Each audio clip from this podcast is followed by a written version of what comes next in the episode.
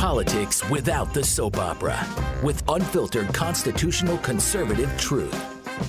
The Conservative Review with Daniel Horowitz. And welcome back, fellow patriots and American taxpayers, to the one and only Conservative Review podcast here at Conservative Review's Northern Command Center on this Thursday, January 9th. Very busy, busy week here. Really, I mean, since Monday, um, nonstop, nonstop stuff. Obviously, it started out all about, um, you know, foreign policy, Iran, things like that. Now that that's died down, and actually, you know, like we said yesterday, for a good reason, um, the president really won that, uh, at least that salvo, uh, in a peace through through strength model. Um, well, now we're back to the soap opera, and now we're going to be back to impeachment.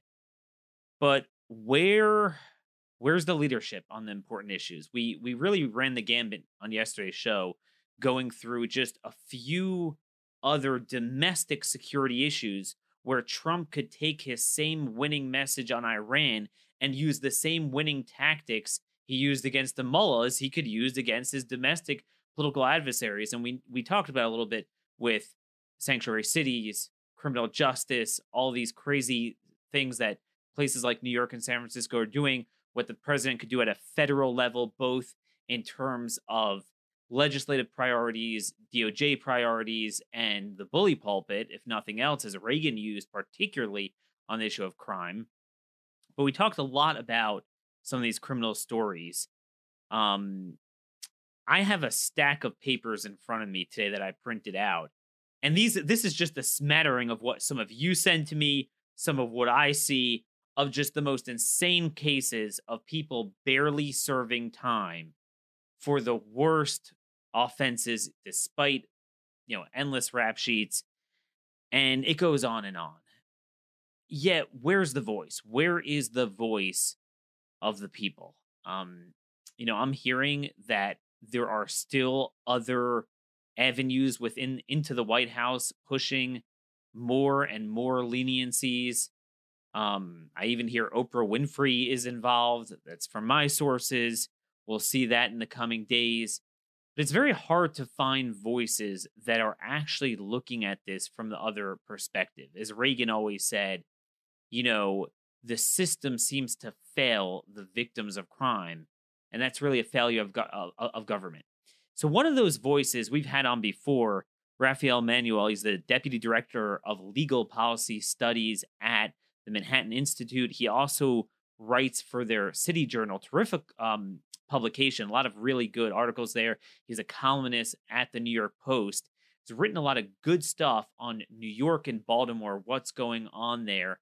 I want to see, you know, what's the latest in these cities and what we could learn not to repeat um, and what we need to combat in the rest of the country. So, with no further ado, Rafael, great to have you back. Thanks so much for having me on, Dan. So, everyone really loved your substantive discussion we had on a couple weeks ago, and I wanted to kind of continue um, a lot of what we've seen. Um, I know you have an article out uh, right before New Year's about Baltimore, very close to me. Um, very interested in that.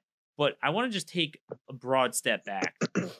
I just recorded a half an hour show with um, another conservative host asking about First Step Act and nonviolent offenses. I spoke yesterday. I mean, these are guys that are within my movement, and they what what I, what I am shocked about is typically in policy when you have something that is being pushed, it's like, well, maybe there's a kernel of truth to it, but you're wrong. You went too far. What I am starting to see the last couple years, but really accelerating recently, is that the truth is the exact opposite of what they're saying.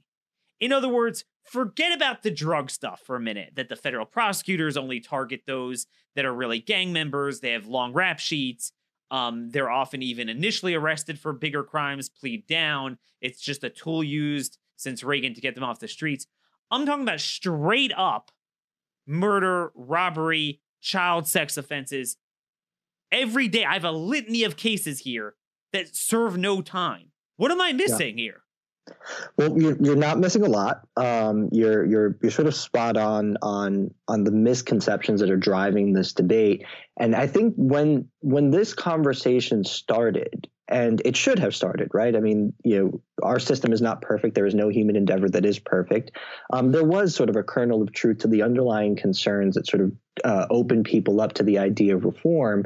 Um, but what happens is what happened in that case is what tends to happen generally when you talk about these things is that that kernel of truth starts to kind of you know get thrown in the microwave. It pops up into this thing that's much much bigger than than what the situation is in reality. And people activists journalists you know sort of run with the things that are most conscious shocking um, that ends up becoming the new truth, and then it informs a whole bunch of really consequential policy shifts. And I think that's what we're seeing in the criminal justice space, where you've got all these, you know, really far-reaching reforms and proposals for much further-reaching reforms than, um, you know, what the situation on the ground would would dictate, which is, you know, reforms at the margins to address the kind of inefficiencies and much smaller problems um, that don't actually characterize the system as a whole. But um, unfortunately, that's that's that's what we're working up against against. So one of those places is obviously in New York. Um, we talked yes. about this before it was fully enacted. Now it's there. Um, more than any other time in, that I've noticed of really five years of covering this intensely. Yeah. People are finally paying attention. I mean, this is the first time where I'm not the only one popping out articles on crime. Like that's actually an issue. And you know, everyone's noting how oh, this sex offender let out. This guy was only murder two. They could get him on not murder one, so he's let out. What are you seeing on the ground in New York, and do you think there will be any opportunity for a counter offensive against this? I, I do think there's going to be a, a, real opportunity for for a somewhat significant rollback of this, and I, I really hope that people follow through on this. I think what happened in New York is that people were sold an idea in the abstract um, based on again a really kind of uh, overblown characterization of what reality was in terms of pretrial detention. Um, I think people were sold the idea that there were just people sort of rotting away in Rikers Island for years at a time mm. while their trials were pending, while their cases were pending, and they were consistently being found innocent or you know acquitted of all charges, and yet you know they they served all this time in these horrible conditions. When the reality is is that the vast majority of, of people who are arrested by the NYPD, I think they make like three hundred something thousand arrests a year. Only about ten percent of those arrests result in an admission um, to jail, and the vast majority of those admissions are very very short stays where people make bail, um, you know, within a couple of days, certainly within a week. I think it's like 75% of people, yeah. um, you know, make bail. The, you know, so the people who are staying there were people who were either remanded, um, which is ordered held without bail, um, you know, or, uh, in some cases they couldn't make bail or they had you know sort of other offenses where they were sort of cycling in and out um, or violations of, of pre-existing uh, criminal justice statuses like parole or probation now you know the thing is is that in New York before all this stuff took place I think judges were probably even though the law didn't really allow them to were in practice um, using bail as a way to kind of um, you know hold at least for a short period of time some of these more dangerous offenders people with longer criminal records etc um, you know again New York has never really allowed judges to take danger into consideration.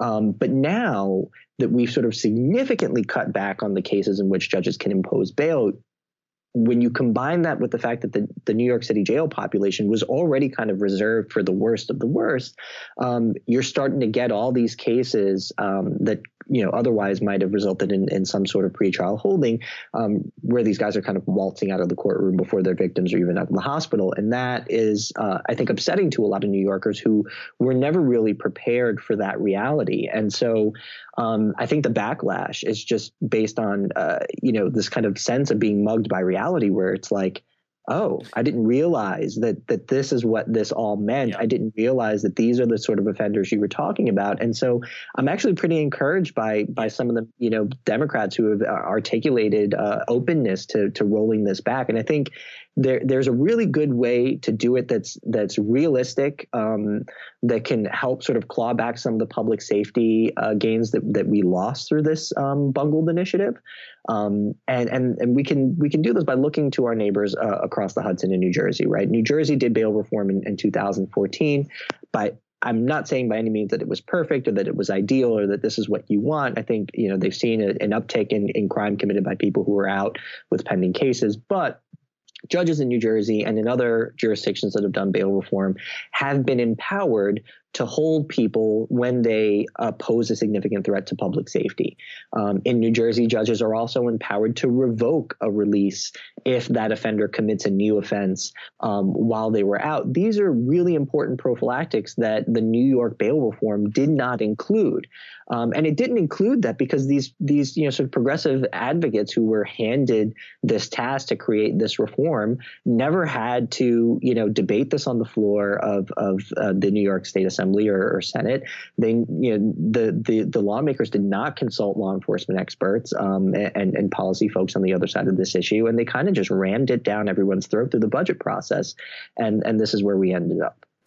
So one of the things that I find interesting about the, the issue of bail is again, what bothers me is too often, even in conservatives, they're led by the left, they're led down the garden path to focus on this little squirrel.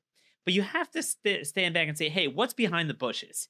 Where are you coming from? Where are you headed? This, right. You you look in totality, and you're seeing it up and down the system. It's the war on the police tactics. It's the prosecutions.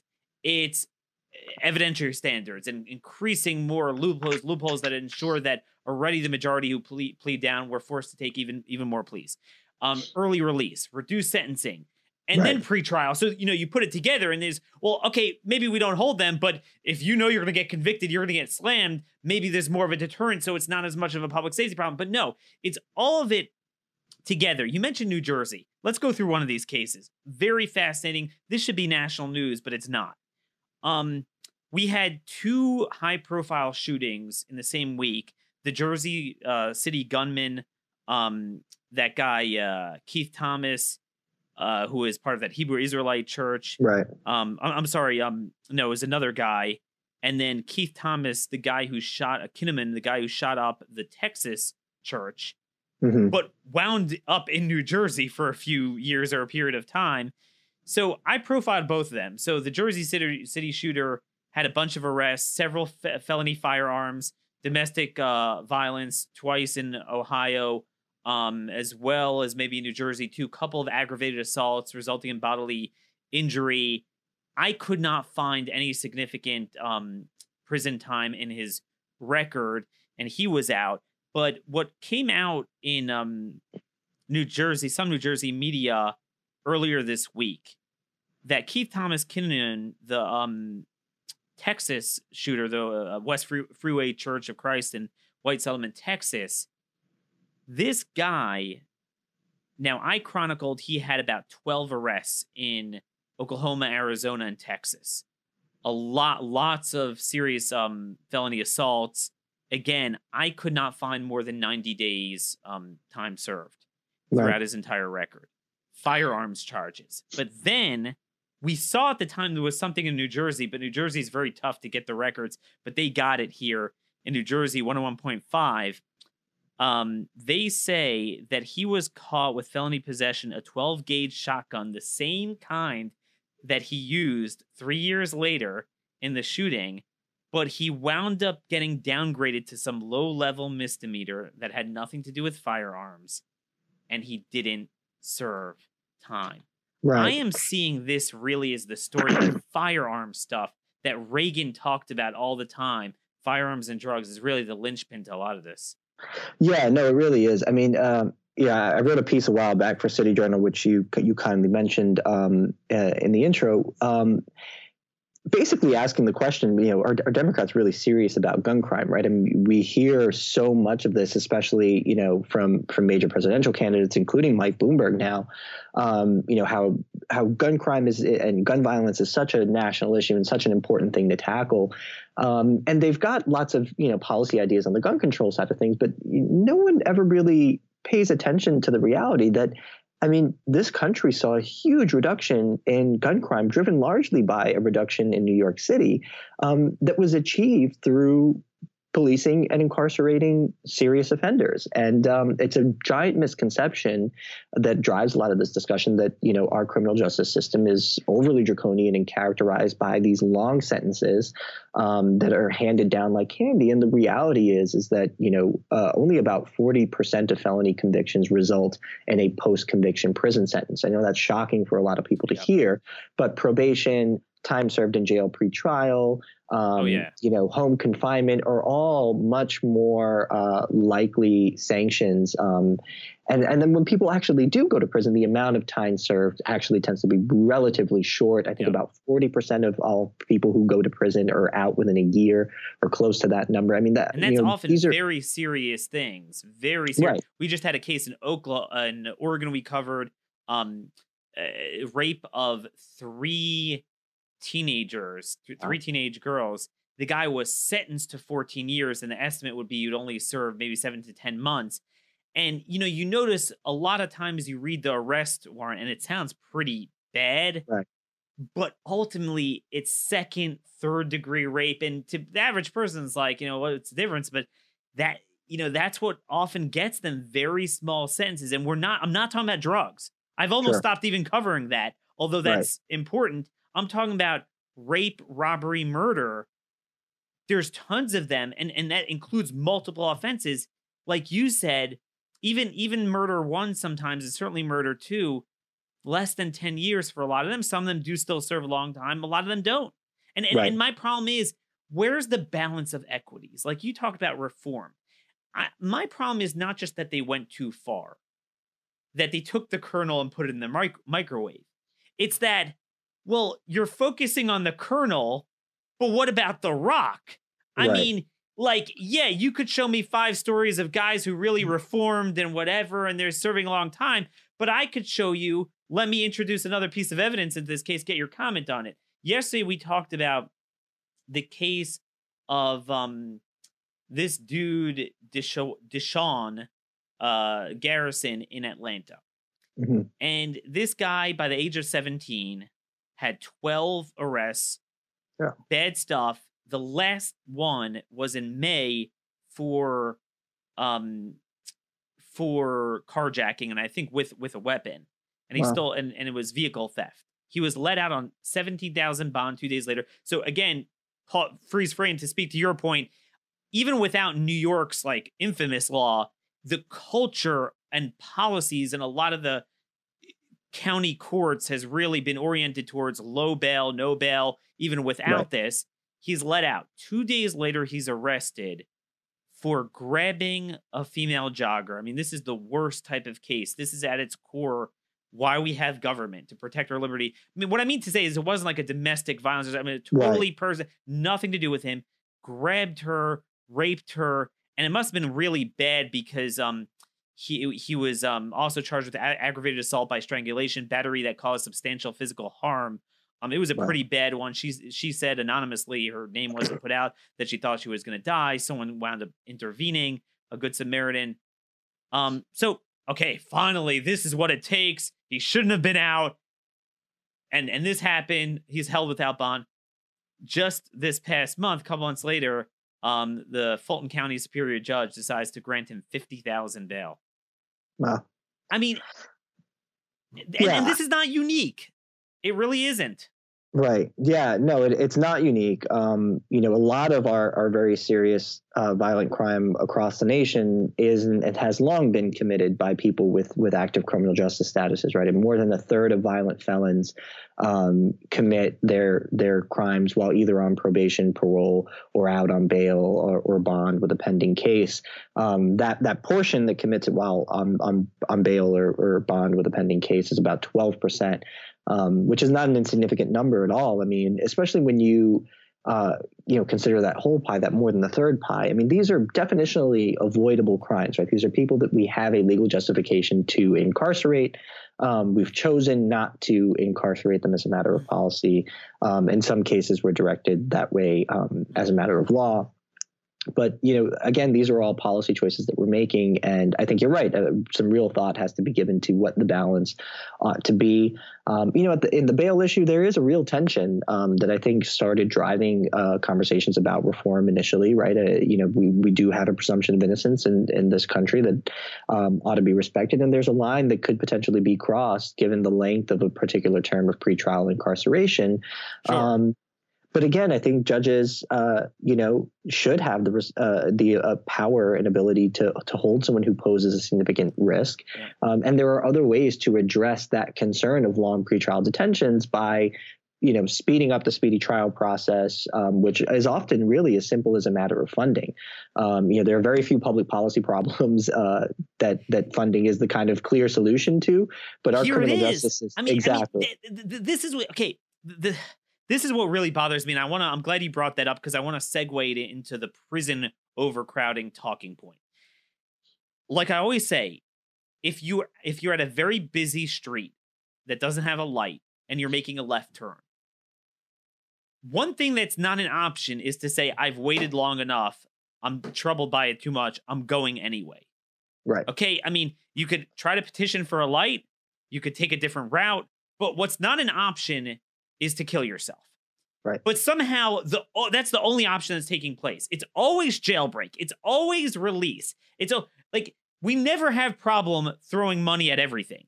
But somehow when it comes to this, they made a decision conveniently no more funding for enforcement, wh- whether it be trials, whether it be prison population. So let's right. go on to prison population. So a big part of what they're talking about is um overcrowding.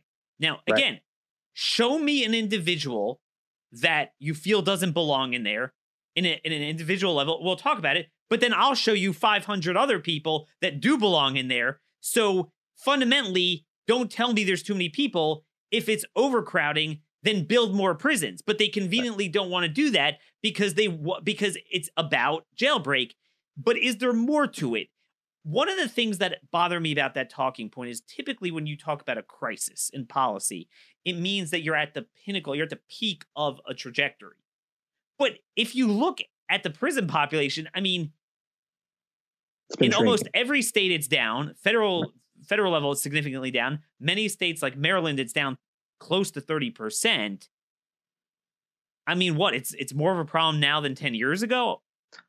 No, and, and to be fair, I mean, these conversations are not new, right? I mean, I, I watched a, a debate uh, not too long ago that took place in 1994, hosted by William F. Buckley on Firing Line, um, where the you know the, the the tone of the conversation and the topics being discussed were almost uh, identical to what you know we're discussing now. So um, yeah, and if you read James Q. Wilson's Thinking About Crime, a lot of the arguments that he's addressing in that book are, are, the arguments that are continuously made by decarceration advocates now. But I think you're right to point out that, yeah, the policy solutions to some of these problems are often a one-way ratchet, right? We hear a lot about how, you know, prison and jail stays can be criminogenic, um, which is to say that, you know, the conditions within those facilities can make people more prone to criminal activity later on in life, either, you know, by exposing them to traumatic experiences or sort of normalizing violence in their in their psyches.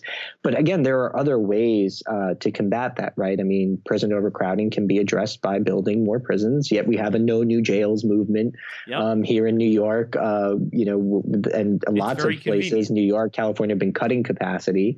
Um, you know, uh, so again, you know, making prisons uh, more spacious and more abundant um, is is a way to potentially not only make them safer, but make them more conducive environments to rehabilitation. Um, you know, I, I, don't think that the the solution should always be decarceration, especially because those are not cost free endeavors, right? This is the thing that often gets left out of the conversation, which is, you know, there's all this focus on the cost to the individual that's incarcerated. And, you know, again, they're entirely entitled to consideration in public policy discussions. But we also have to consider the fate of, of, of you know, communities and the potential victims within those communities that suffer from the presence of these people. Um, uh, outside of, of prison and jail walls, and and that's a real thing. I mean, there there is no better way to uh, sort of prevent crime other than incapacitation. I mean, there are certainly rehabilitation programs that have shown some promise. A lot of those rehabilitation programs, though, however, have significant selection bias, which is to say that, you know, the people who are showing success within them usually have other markers uh, of likelihood of success, right? They seek out those programs. They have to apply. And and, and, and guess who's not in those? The the people in the pipeline who are the most violent. That see, th- th- this is what bothers me about that whole discussion. You and I both know, as much as we're law and order people, you could go and grab individuals, especially if they're over the hill of the um criminal age and they're older, rotting in prison even even if they committed murder one, I could be fairly confident that that individual, if I let him out, he's not going to commit murder again. I, I could be fairly. There are people like that. Oh, there are lots of people like that. I mean, the you know the data on this again, yeah, people definitely age out They of age crime, out. but they don't age down to zero, which is Yeah. key, right? I Well, mean, just yesterday there was a 93 year old in Las Vegas who shot a property manager twice uh, because he was upset about a leak in his apartment. So, no, some Uh, and that's the thing. Some people it never ends. But but I'm not even. I'm making a different point. Sure, You're, you're right. A, it doesn't go down to zero, so you certainly can't take that risk. B, there's the justice issue for the for the victim. But I'm even more important. My big thing is number three. It's deterrent.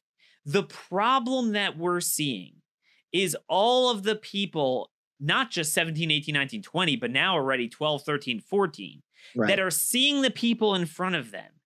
And you're seeing all these people that they let out under the guise of let's have these programs. But nonetheless, what they're doing is reducing prison time.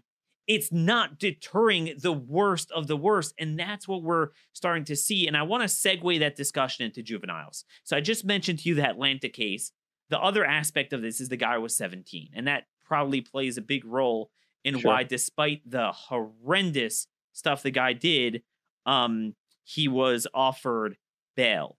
Reagan talked about this at length. He talked about, again, when you talk about the balancing of equities, the need to have, okay, we could discuss some of your grievances, but what about our grievances? What about the areas where we need to be tougher? Again, Reagan was the first person that I know of to use the word criminal justice reform.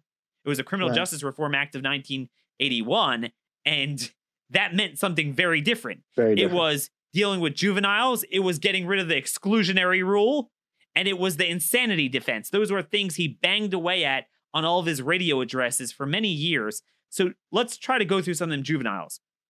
Um, if you look at Reagan's um, commission for victims of crime, and I love the name of it, he was very into that.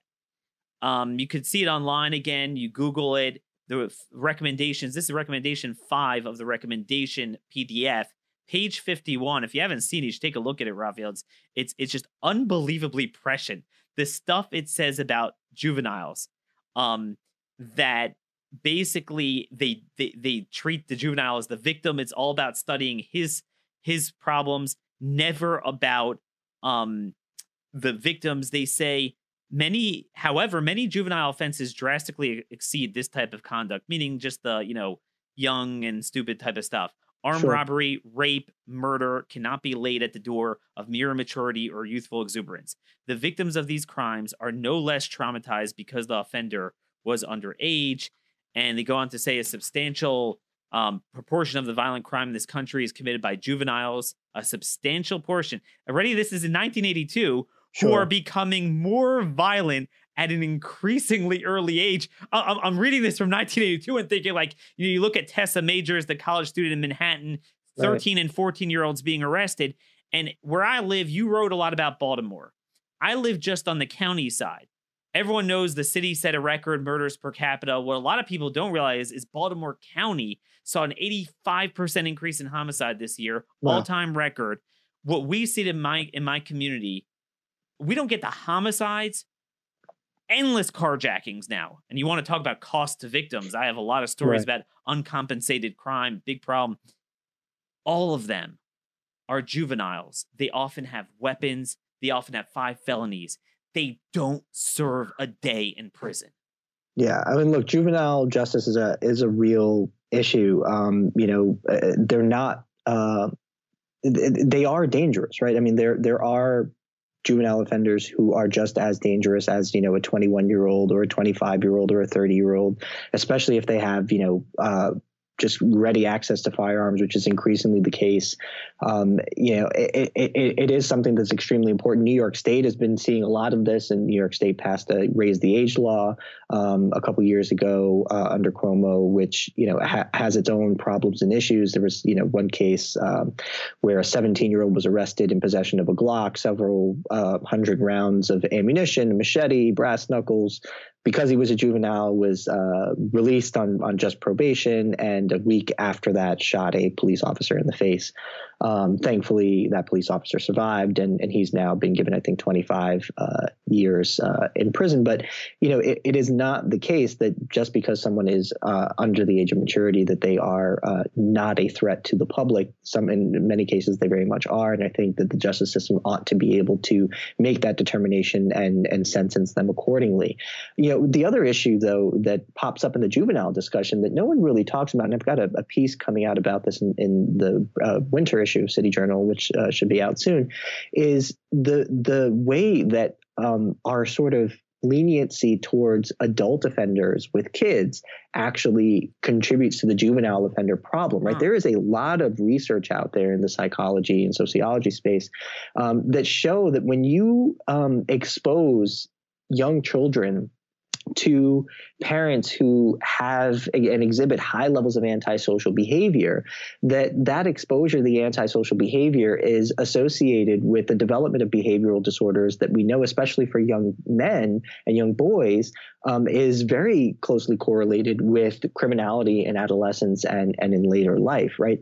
So you know by and, and this is important because a big sort of plank in the decarceration argument, um, especially from the left, is that incarceration breaks up families, right? You hear this a lot. These are, you know, families destroyed, breadwinners and role models taken out of the home and the community, and this has an aggregate, you know, negative impact. But there's actually quite a bit of research that shows that when you look into parental and sibling incarceration as well, um, the effects on children are actually a net positive because you're taking out this antisocial force mm. um, from their lives. You're taking out people who can introduce them into a criminal um, network um, that will then sort of lead to criminality uh, on on the juvenile's part in later life. So you know th- this is a really complex issue and, and and one that we really ought to th- tackle and, and think carefully about. I got to send you a link to that. I don't know if you've ever read that, but the Reagan Commission headed by Ed Meese. It is yeah. it's just unbelievable reading it from 35 years ago that he said the same things that and he was already warning about them or the commission was warning about it and you know i, I see it even worse the, the juvenile thing is really disturbing because we, we've had on sheriffs here talking about the knockout game and things like that and you know right.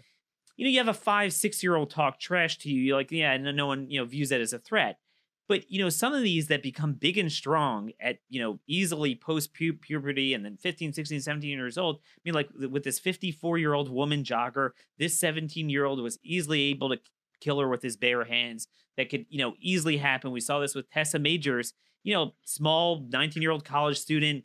You know these th- these ruffians, and again, they're they're doing it younger and younger because they're seeing their you know older brothers or, or people in the gangs a little ahead of them constantly cycling in and out and i feel like this is all rooted in, in political correctness it's all rooted in, in in this big lie of um you know how we don't want to um put too many blacks in prison and you look at the fbi statistics on i mean black crime in general again it's it's 54% of homicide arrests 55% right. of robbery arrests um, yeah, and that that know, actually that's a juveniles really is even more. Juveniles right. is even more.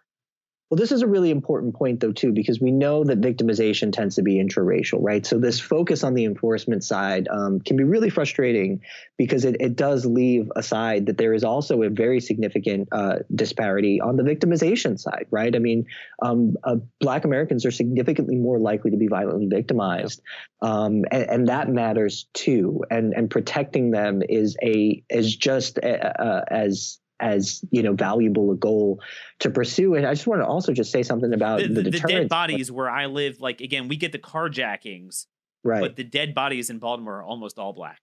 Right, right. I mean, these are people who are entitled to justice, entitled to a real sense of security in their own communities. Right. We know what the impact. We know we can see the impact when a life is taken very clearly. Right. We see that life it's lost. These are years lost.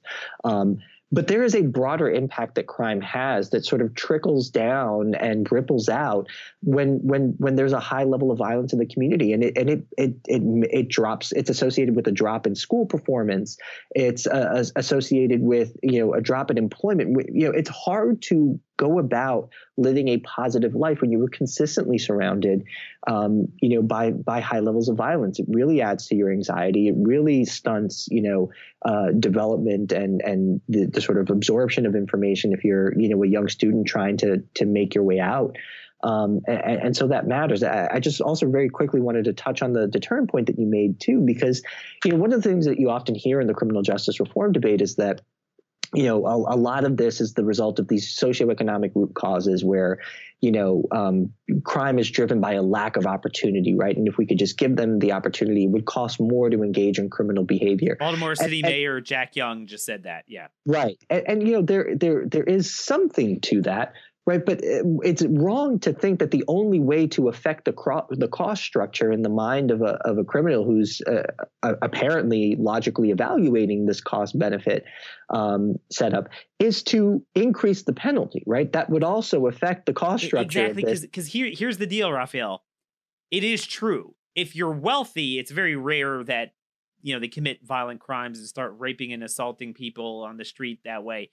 But it's also true that there's plenty of um low income counties in America. You go to Appalachia, now you might have some like drug problems, but that's more they're kind of like self immolating, dying themselves. But this like beating people up on the street thing, not so much. Right. Yeah. I mean, you know, the, again, you'll see a lot of different sort of crime. I mean, I, my guess is uh, eh, not my guess, but from what I remember, there's a lot, you know, a, a big domestic violence problem um, in Appalachian counties yeah. as well. But you're right. The homicide rate is is significantly lower. The violent crime rate, more generally, um, is significantly lower uh, than than places like Baltimore and Chicago. But also important too is to recognize that the vast majority of poor people are good, law-abiding people. Yeah. Right. It's it, somehow um, the vast majority of people, you know, who who are in the same socioeconomic boat do not commit crimes, right? And I think it's actually a kind of unintentional smear of a large uh, portion of, of low income communities to say that, you know, uh, all this criminal behavior can just, you know, be chalked up to socioeconomic status. I, I, I don't think that is. Uh, it's disgusting. That takes in into view. account the complexities of, of what goes into to criminal behavior over time. It really is. It, I mean, it, it's disgusting. What I'm seeing is a culture of violence Reagan warned about it. And it's funny, they even in, in this section they talk about the schools, you know, like what we saw with Parkland. Um, now they, they're starting it already with um, county laws, state laws, places in California where you can't even suspend someone, you can't expel someone. Forget about even um, you know, prison time. Um, students should enjoy the right not to, to, to go to school without risk of being stabbed, robbed, approached by drug dealers, or harmed by persons under the influence. Um, you know, again, he's talking about this 1982 already, and we're seeing this problem. And you know, I have three boys, right? All boys, um, no girls, and you know, it's it's all deterrent. I mean, it's just with, with just behavioral stuff.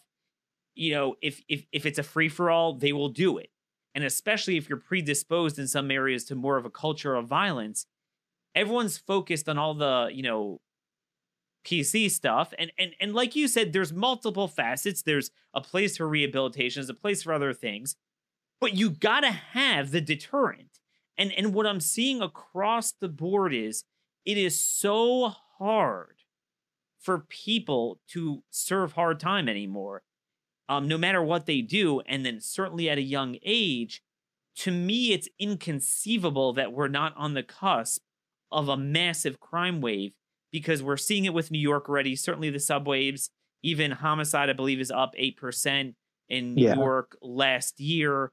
Um, I mean, I will say though about New York, I, I'm I'm probably more skeptical than you are that we'll see a crime wave at least in the immediate future, right? Like one of the one of the things. But aren't we seeing it already? I mean, on well, the we're subways, seeing a significant uptick in crime, but it's a significant uptick from a very, very low point, right? So there's a lot of room between where we are now and the point at which whoa, we. Whoa, but but that's like a uh, big problem. I mean, sure, no, I'm not saying it's not a know, problem. If it's, I say there's a significant uptick in the or, or or downtick in life expectancy, oh, but it's still not not at the 1920s. Well, dude, I mean, we've actualized all this for a reason. You know, sure. we, we should we should gate it with the technology. There's cameras everywhere. Gone are the days where everything is unsolved. I mean, we still have that, but it's like right. we well, catch that's exactly these guys. the point.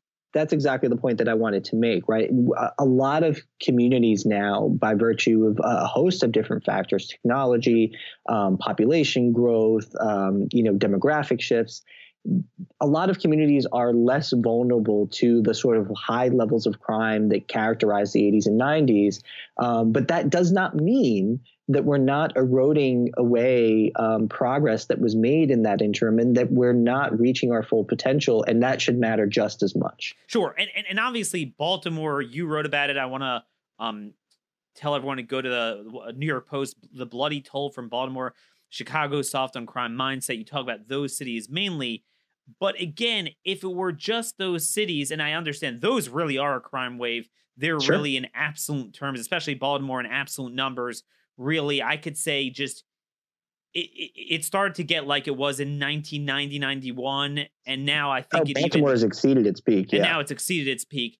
But what disturbs me is I'm seeing this in almost all 50 states to some degree. Let's take Atlanta. So I mentioned, you know, Georgia, Atlanta. Um, this is very disturbing. Um, this isn't a red state, but nonetheless, um, according to Atlanta police, in one police zone they call police zone five, this is Midtown. They had an 11% increase in robberies, 36% increase in thefts this year or, or 2019 over 2018. Um, and if you look at a recent report from the Atlanta Repeat Offender Commission, interesting, um, mm. They say in 2017 and 2018, just 23% of repeat offenders arrested by Atlanta police were sentenced to any degree of confinement by Fulton County Superior judges, just 23%. Right. A decrease, that's a decrease of nearly 14% from 2016. The most common sentence issued was time served. Right. And then now, keep in mind, more and more are getting out pre-trial too. Right. So you know, I don't know. I mean, to me, that that looks like it's very likely we are headed to an upward trajectory in a lot of places. Sure. Yeah. I mean, and look, there are a lot of places that are approaching their 1990s peak, if not exceeding them. Baltimore is uh, one of them. Chicago came, you know, uh, moved a lot closer to it in 2016, although it's been sort of uh, being uh, pared back a, a, bit, the, the the levels are still very much elevated from where they were in, in 2014, um, let's say. But there are other cities around the country too where this is a real problem. St. Louis, New Orleans, Detroit, um, you know, uh, Cleveland and Cincinnati. There are areas in, in, in those cities that are just really, really problematic. Louisville, Kentucky um, is another uh, example. Um, Alaska. Right. Yeah. I mean, so again, I think it's it's wrong to kind of aggregate things at the national level, especially, yeah. and say like, hey, we're at, you know, we're still at a near 25 year low, which is a talking point that a lot of decarceration activists like to to, to point to, and that's true. But that doesn't really matter uh, to the person who's living in a really high crime neighborhood on the south side of Chicago, right? I mean, you know, um, the the talking about crime in the aggregate is is kind of meaningless because you don't experience crime in the aggregate, right? You experience it where you live at a given point in time, and if you live in a really bad neighborhood or dangerous, uh, you know, part of a city, um, what you want is is to feel safe, and that means enforcement. And you know, so it's not just the the safety uh, decrease that we get from decarceration, but it's also how that contributes to enforcement trends and attitudes among law enforcement communities. Um, and I think Atlanta actually is a really good example of this, where um, the chief there recently announced that uh, their police department was not going to engage in a, a big chunk of, of high speed chases now. Um, in part because the the calculus of whether it was worth engaging in that chase um, has now been changed by the sort of incarceration practices where it's like why bother putting um, the public and the officer at risk of a high speed chase if when you catch that person they're just going to be sort of cycled back yeah. out into the street and uh, you know again that's I'm not sure that's a really good thing. Um, and I, I, do think it's important to sort of take into consideration how these incarceration trends are affecting the morale of law enforcement institutions, um, which can also have a significant impact on crime. I mean, again, in Baltimore and Chicago, those are two really good examples of how when police activity really goes through the floor and decreases, um, it can drive crime in and of itself. Um, you know, I think in Baltimore, uh, police initiated stops have gone down like 70% between 2014 uh, and 17. That's a that's a big drop off. And in Chicago, we know that the decrease in police stops in 2015 mm. and 16 led uh, largely to uh, the murder spike of, of 60% that we saw that year. So um, these are all really important and, and complex again, issues. You get punched from both sides. This is the important thing why you have to look at this in totality. Oh, right prison reform, bail reform, but police reform. Well, wait a minute. There's one thing you say, hey, let's do something different here, but we're going to go tough here, but you don't have the front end, back end. You know, it's all this. The slide is all going down to the same location, and there's there's a very clear agenda here. You know, another place you look at um is Oklahoma. Oklahoma. I mean, this is a state Democrats haven't carried a single county since 2000, and yet, I mean, they've gotten very into um jailbreak because of the stigma of having the highest, you know, per capita incarceration rate. Um, all right, fine. Okay, you're upset about that. So they started practicing a lot of what San Francisco, I mean, ironically, Oklahoma, San Francisco did um, in this uh, state question 780, downgrading theft, downgrading the drug crimes. Um, we talked a lot about the real violent crimes, but the low level stuff does make a difference too, because sure here's the deal what we're seeing there and i'm just looking through some of uh some of my notes here um you know just from from what we're seeing the oklahoma county sheriff's office that's the largest sheriff's office there uh, the urban area oklahoma city. Since the threshold of certain crimes changed some felonies to misdemeanors back in 2017 we have seen a steady increase in thefts in oklahoma county just like we hear about in california. Um basically according to the oklahoma state bureau of investigations larceny crimes increased by um, eh, more than 7% in the state's most populous county. Um, statewide problems with retail theft continue to rise. Um, Mark Mayer, spokesman for the sheriff's office, observed that it's basically just a free for all right now through portions of Oklahoma County. They understand the law and even take calculators with them to make sure they are stealing less than one thousand yeah. dollars. Um, and then again, Oklahoma now, if you Google it, they have a big drug problem, they have a theft problem, they have a homelessness problem. And then finally, I look I ran the FBI uniform crime numbers. Um, like like most states, crime plummeted from 90, 94 to 2015, but violent crime statewide is now up 12.3% since the low point of 2014. Aggravated assaults up 17.7%. Um, murder rate rose 35%. The numbers are even more pronounced in Tulsa Metro, right, which has a big gang problem in Tulsa. By the I way, I mean, what the heck? So, so you know, when I speak to my colleagues, they're like, "Yeah, uh, New York, De Blasio, Cuomo." Well, you know, Republicans are adopting this in red states. Yeah, yeah, no, I mean, look, there's a lot of, again, I think they're probably coming at it from a, a, a bit of a different angle. I think, um, you know, a lot of the conservative support for some of this uh, sentencing and prison reform has been driven by a concern um, for cost savings. Um, you know, incarceration is expensive, but, you know, to my Theft mind, expensive you know, too. sure, yeah. And, and to my mind, though, you know, criminal justice enforcement um, is one of those areas that really is a core government function that we ought to be spending on, right? I mean, I think what's happened is, you know, because of the increase in spending in so many other non-core government functions, has kind of crowded out the money that's that's available for for serving this really uh, important function of, of of government. Which is why in a lot of cases you have this sort of backlog that that drives longer, you know, pretrial detention periods, that drives uh, you know decreases in uh, in speedy trial compliance, et cetera um, you know, it's and probably inspires uh, you know um, a lot of the plea bargaining that results in in pretty sweet deals for some of these offenders. You know what I mean? The the reality is is that our system doesn't have the capacity to do even you know probably twice or three times as many trials as it does now, which is why I think um, you have this this system where plea bargaining is the you know the, the dominant mode of, of, of resolution of these cases. Um, and I I do think that defense attorneys and and, and defendants have probably you know internalize some of that and, and know that they have some leverage here because um, you know going to trial is is is just not something that the system you know can accommodate much more of yep and and we're talking about again repeat violent offenders right. you know not not first time non-violent yada yada drug felon um you know, that is the rule, not the exception. I would love to get new data on that, on on, on you know what percentage plead down, uh, given offense, given a state.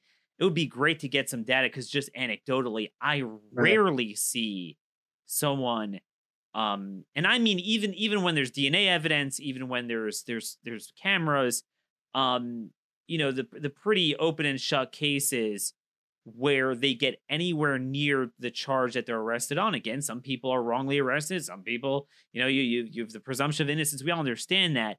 But to say in the macro that somehow we're overcharging, over incarcerating, I mean, I don't know what planet these people live on. Um, gosh, this has been a very comprehensive discussion. We've gone long. I have to mention one more thing. Sure. So the big thing Reagan really hit hit on was insanity defense. And I've noticed a very interesting trend, but maybe it's been there for a while from the left in this whole, you know, let people out on the streets agenda. So, with a lot of these cases, and this was the case with a lot of the high profile ones recently, the Texas guy that I mentioned, uh, mental illness played a role, and they talked about that, and that certainly played a role in the leniencies. On the one hand, they're like, you don't understand. This guy's incorrigible. You can't lock him up. He's not respond. He can't help himself from beating the hell out of you, Rafael. He can't. Mm. Okay, so you don't put him in jail. But then, well, he's got to be taken off the streets. So put him in a psychiatric hospital. Oh no, no, no, we're abolishing those.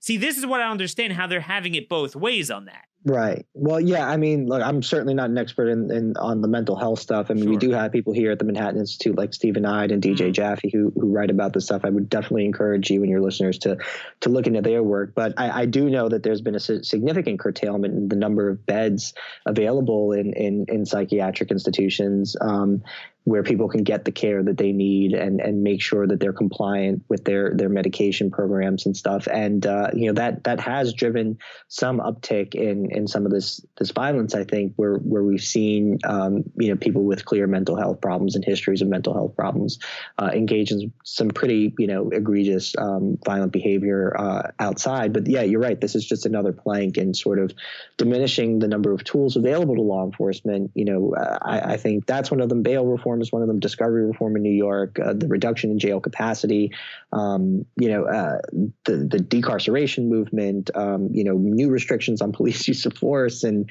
um, you know, the progressive prosecutor movement is another one. Um, so the, I, I, I I expect at some point, although I, I I, I, say that somewhat facetiously that you know the criminal justice debate's tone will start to reflect some of these new realities. Yeah. Um, but despite all that, uh, I, I, do think um, for a while the the the decarceration crowd will continue to push the narrative that uh, the system can be characterized by this you know sort of oppressive, draconian, tough on crime approach, even though uh, there's a lot of evidence to the contrary. Although in your hometown, uh, they're really doing a pretty good job uh, changing the narrative. Um, you know, it is getting worse. And as your colleague Heather Mac Donald always says, she tells me, yeah, it's got to get worse before it's going to get better. Unfortunately, that's right. Um, I think that's what it is. But yeah, I mean, the insanity stuff, I'm finding that very common when we when we touch on a lot of these real egregious cases.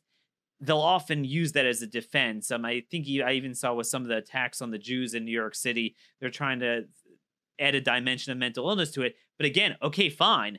You don't want to have them in traditional prison, but they got to be off the streets. But no, and then it's aggravated by the decriminalization of drugs and the homeless problem. So they're all out on, uh, uh, uh, on the streets. There's more drugs. A lot of them are mentally ill. Ties in. You know, most of the time when I pass by Union Station, DC, you feel bad for them. But sure. there is an element, and we're seeing a lot of these stories in New York and California. A lot of them are very violent, and you know that that's. I don't care if he's mentally ill or not. That's just as much of, of a public safety problem to victims as someone who is officially not mentally ill or whatever however you classify any you know any violent criminal.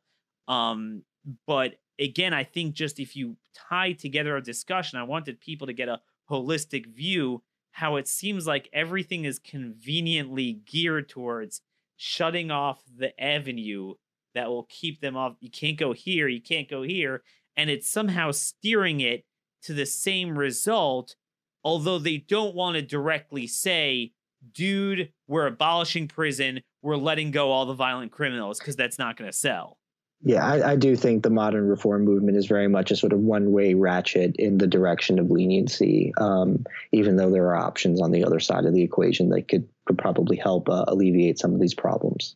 Well, thanks so much for your perspective, folks. If you have any questions you want um, answered on, on, an array of the issues we discussed, uh, let me know. I could email Rafael anytime. You could email me at dhorowitz at blazemedia.com. Subscribe to our videos. Tomorrow we'll be back to some of our other some other big national issues, but I hope this was helpful to you. Um, this is the sort of long form discussion you're not going to see on cable news, but it is this discussion our nation needs. God bless you, and thanks for listening.